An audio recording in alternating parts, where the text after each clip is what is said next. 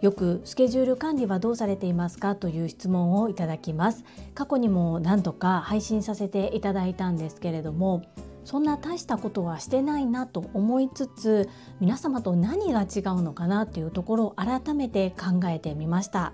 過去の配信とダブル部分があるかもしれませんが現時点で何を大切にどうスケジュール管理をしているのかというところをお話しさせていただきます。この放送は世界をつなぐ言葉の魔法あなたの手に。無料の小冊子で世界中の笑顔をあなたに。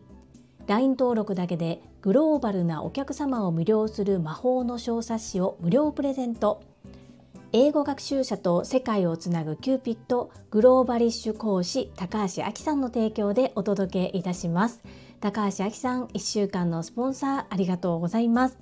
スタンド FM リスナーのあなたはすでにこの小冊子ゲットされましたでしょうか？21ページにも及ぶただ英語を学んだだけではわからないどういう気持ちでその言葉を発するのか？どういうシチュエーションにその言葉が的確なのかとても分かりやすい小冊子となっております外国のお客様を英語で接客される方は特にこの LINE 登録をして小冊子を受け取りいただきたいのですがそれよりも何よりもちょっと英語苦手だけれどもかじってみたいなやってみたいなというそういった第一歩きっかけにもしていただける小冊子だと思います。ぜひ無料ですのでこの機会にお手に取ってみていただきたいです。どうぞよろしくお願い申し上げます。このチャンネルはボイシーパーソナリティを目指すジュリが家事育児仕事を通じての気づき工夫体験談をお届けしていますさて皆様いかがお過ごしでしょうか？本日も本題に入る前に2つご案内をさせてください1つ目私の唯一無二のメンターでいらっしゃる朝倉千恵子先生の新刊本のご案内2つ目はこちらのチャンネルの個人スポンサーさんの募集です。まず1つ目の株式会社新規開拓代表取締役社長朝倉千恵子先生が41冊目となる新刊本を出版されます。販売日が1月22日月曜日なのですがそれに先駆け全国発売直前のスペシャル企画出版記念特別講演会が開催されます。日時は1月13日土曜日19時から21時までとなっております。いろいろと特典がありますが私の目線から4つお得な情報をお伝えさせてください。1つ目販売前に書籍が手元に届く。2つ目出版記念特別講演会に参加が可能。3つ目アーカイブが残ります。最後4つ目は男性も参加が可能です。はい。朝倉千恵子先生の講演会女性限定のものが多い中こちらは男性も参加が可能。そしてリアル参加できない方には吉報でアーカイブが残ります。ぜひ皆様ふるってお申し込みのほどよろしくお願いいたします。お申し込み期限は1月8日月曜日23時59分までとなっております。本日を含めて5日後までしかこの特典をゲットできるチャンスはございません。お申し込みサイトはこちら概要欄もしくはコミュニティに掲載のある URL からお願いいたします。2つ目個人スポンサーさんの募集のご案内です。こちらのチャンネルでは個人スポンサーさんを募集しております。ご自身の PR どなたかの応援何かの広告宣伝などにご活用いただけますスポンサー様からお預かりした資金はどなたかを応援するために循環して活用させていただいております。と同時にこれは皆さんの PR 皆さんの広告宣伝の意味もありますが私自身がボイシーパーソナリティになるために実績を作るために行っているという一面もあります。こちらもお申し込みサイト概要欄に URL 掲載しておりますのでぜひ見るだけでも一度覗いてみていただけると嬉しいです。どうぞよろしくお願い申し上げます。そんなこんなで本日のテーマ時間管理どのようにしているのというテーマでお話をさせていただきます昨年リスナーのお稽古さんから私の時間管理についてスケジュール管理についてお問い合わせ質問がありましたすぐにお答えすることもできたのですがその時点では過去に私がお答えした内容止まりでしたのでもう少しバージョンアップした何かをお伝えできないかなと思いまして実は一冊の本を読みました。それが本日サムネイルにしている本です。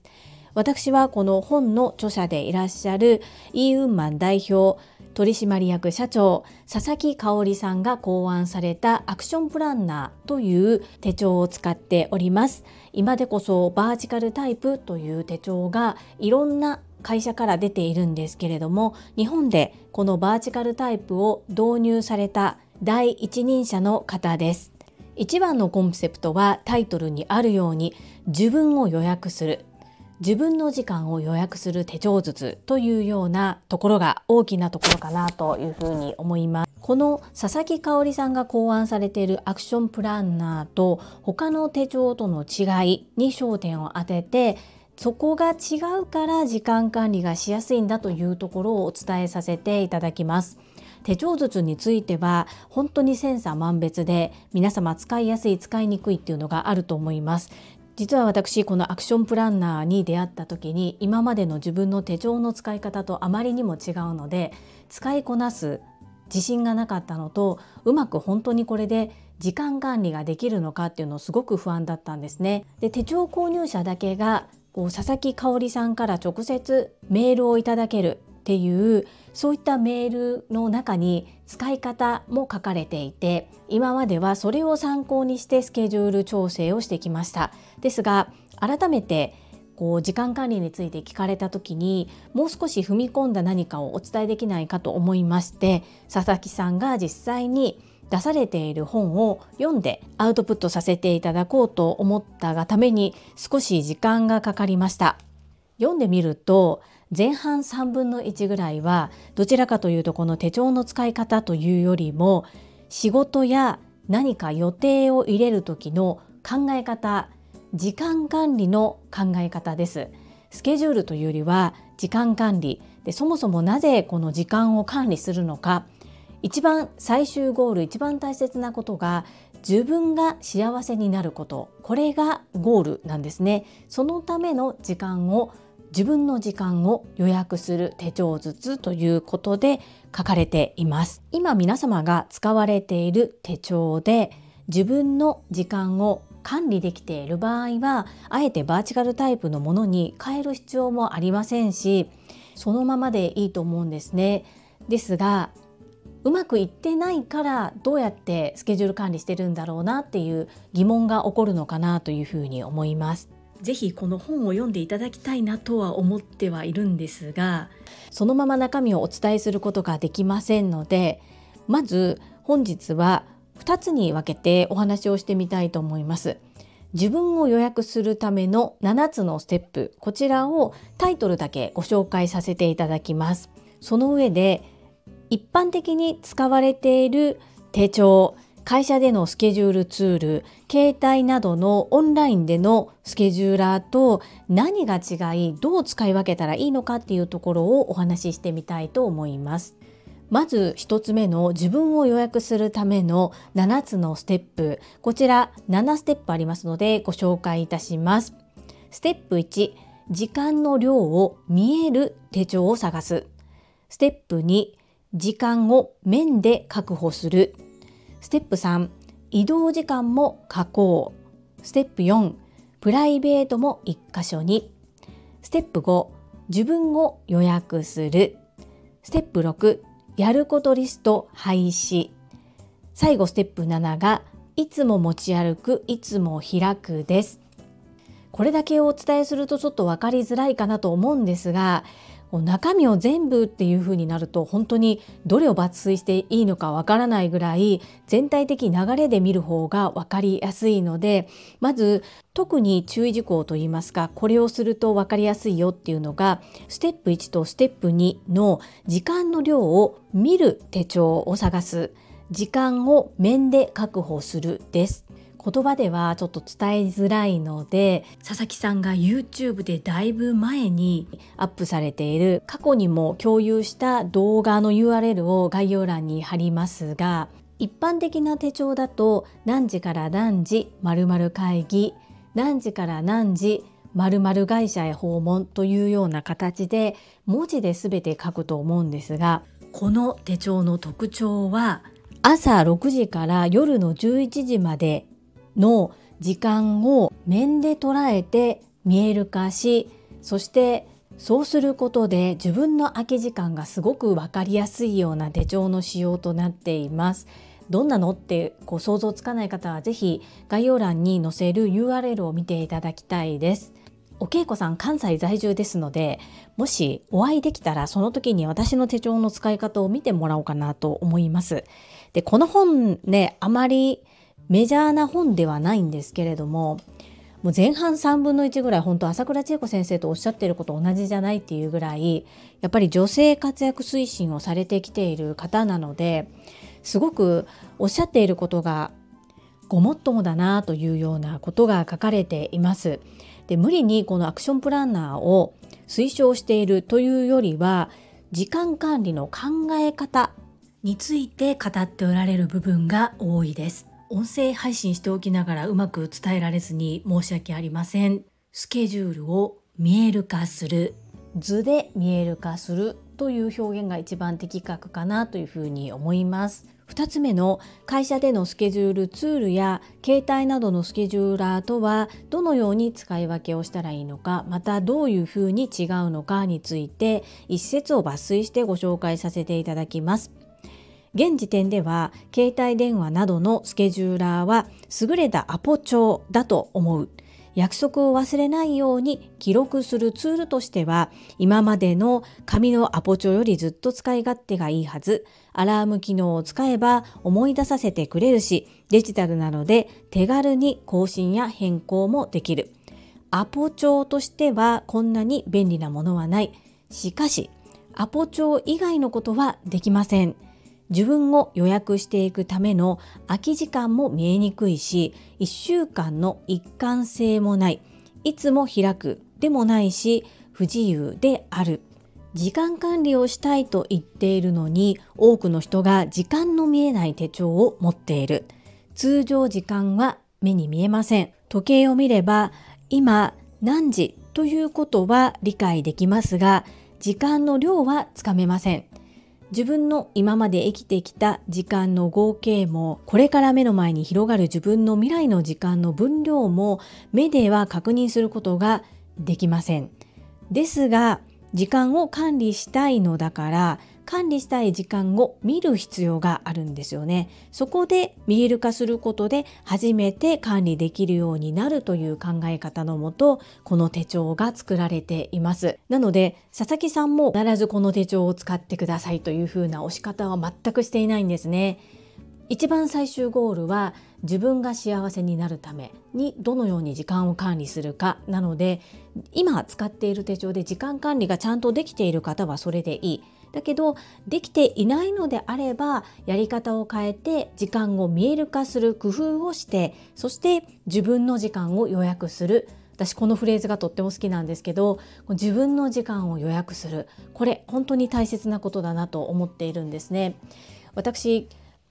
今でこそ自分のための時間を作るんですが子育て最優先って歌っておきながら自分を犠牲にしているところがありました。今は自分も癒され自分もハッピーな気持ちになるからこそ子どもたちも家族も全員がまるっとハッピーになれるという考え方にたどり着きました。なので月に一度自分のためを時間を作るなどを工夫をしています。その時にももうこの手帳を使って自分の予約を先に抑えてしまうんですね。例えばスーパー銭湯に月に1回行きたいって決めるとします。行きたいじゃなくってもうどこのどの時間帯にスーパー銭湯に行くっていうことをブロックしてしまうんですよね。そしたらそのブロックのところにはもう予定を入れない。さらには、まあ、私の場合今でこそ子どもたちにお家でお留守番しておいてもらうことができますが子どもたちを親に預けたり誰かに見てもらわないといけないっていう時はもうそのブロックする前にそこの予定を周りに援助をいただけるかどうかお手伝いサポートしていただけるかどうかっていうのをしっかり確保しますなので時間がないじゃなくってその時間を自分のために使うためにどうスケジュールをするのか先にもう自分の予定をブロックしてしまうんですよね。でそれをもう時間の量とともに見える化してしまうそれをすることでさらに空き時間もわかるので時間が効率的に使えているのではないかなというふうに思います。今日はちょっと皆様に私の伝えたいことがちゃんと伝わってる自信がないですがアポ記録帳ではなく自分の予約をするそういった手帳術を取り入れております。少しでも皆様の参考になれば幸いです。お稽古さん大丈夫でしょうか？詳しいことは1対1でお話しさせていただけたらなというふうに思います。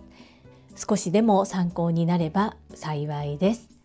この配信が良かったなと思ってくださった方はいいねを継続して聞いてみたいなと思っていただけた方はチャンネル登録をよろしくお願いいたします。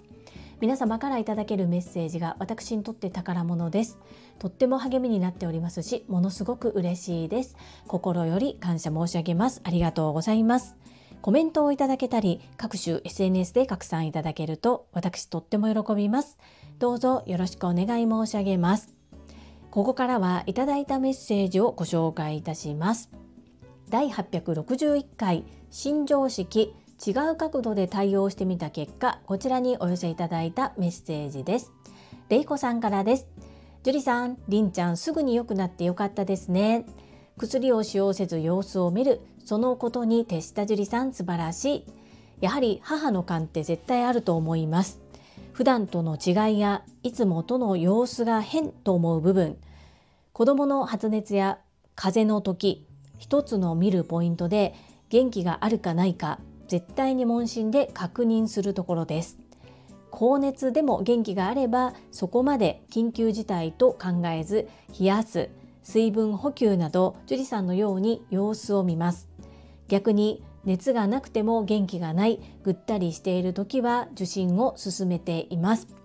体って不思議ですよね。発熱や咳下痢の時など何らかの体の防御反応で起こっているので必ずしも薬を使うことが良いとは言えないと私も思っています。一つの意見です。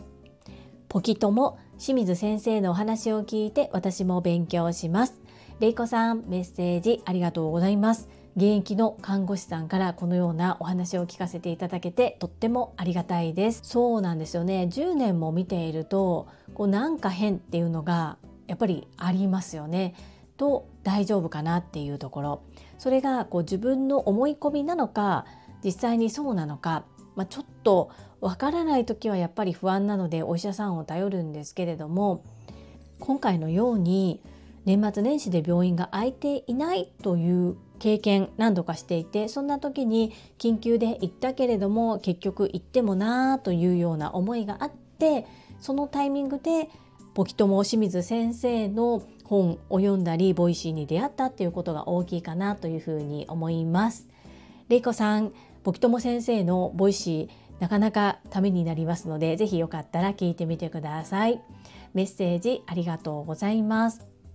続きまして第862回防災被災者側と支援者側が気をつけたい大切なことこちらにお寄せいただいたメッセージです。英語学習者と世界をつなぐキューピット英会話講師高橋明さんからです。樹里さん連日のスポンサーコールありがとうございます。りんちゃんとの辛い夜があった日も放送くださりありがとうございます。はい。薬はケースバイケースで使用するといいと思います。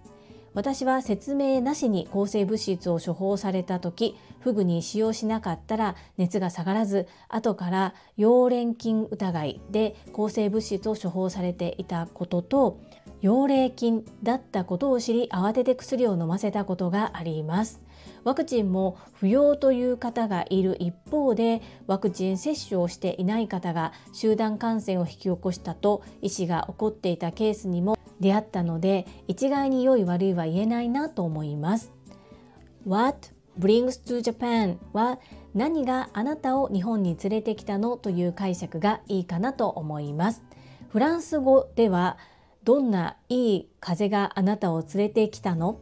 というポエムチックな言い回しがあってそれに比べると英語は直球なのですが来てくれたことをポジティブに受け取りつつ来日の理由やきっかけを聞いて関係性を深めるのに便利なフレーズです。樹里さん目線で興味のアンテナが立ったところを教えてもらって私も学びになります。ありがとうございます。りんちゃんが早く良くなりますように。高橋明さん素敵なメッセージありがとうございます。このお薬のお話も本当に何がいい悪いではなくっていろんな情報のある中で私たちが何を選択するのかとても大切ですね。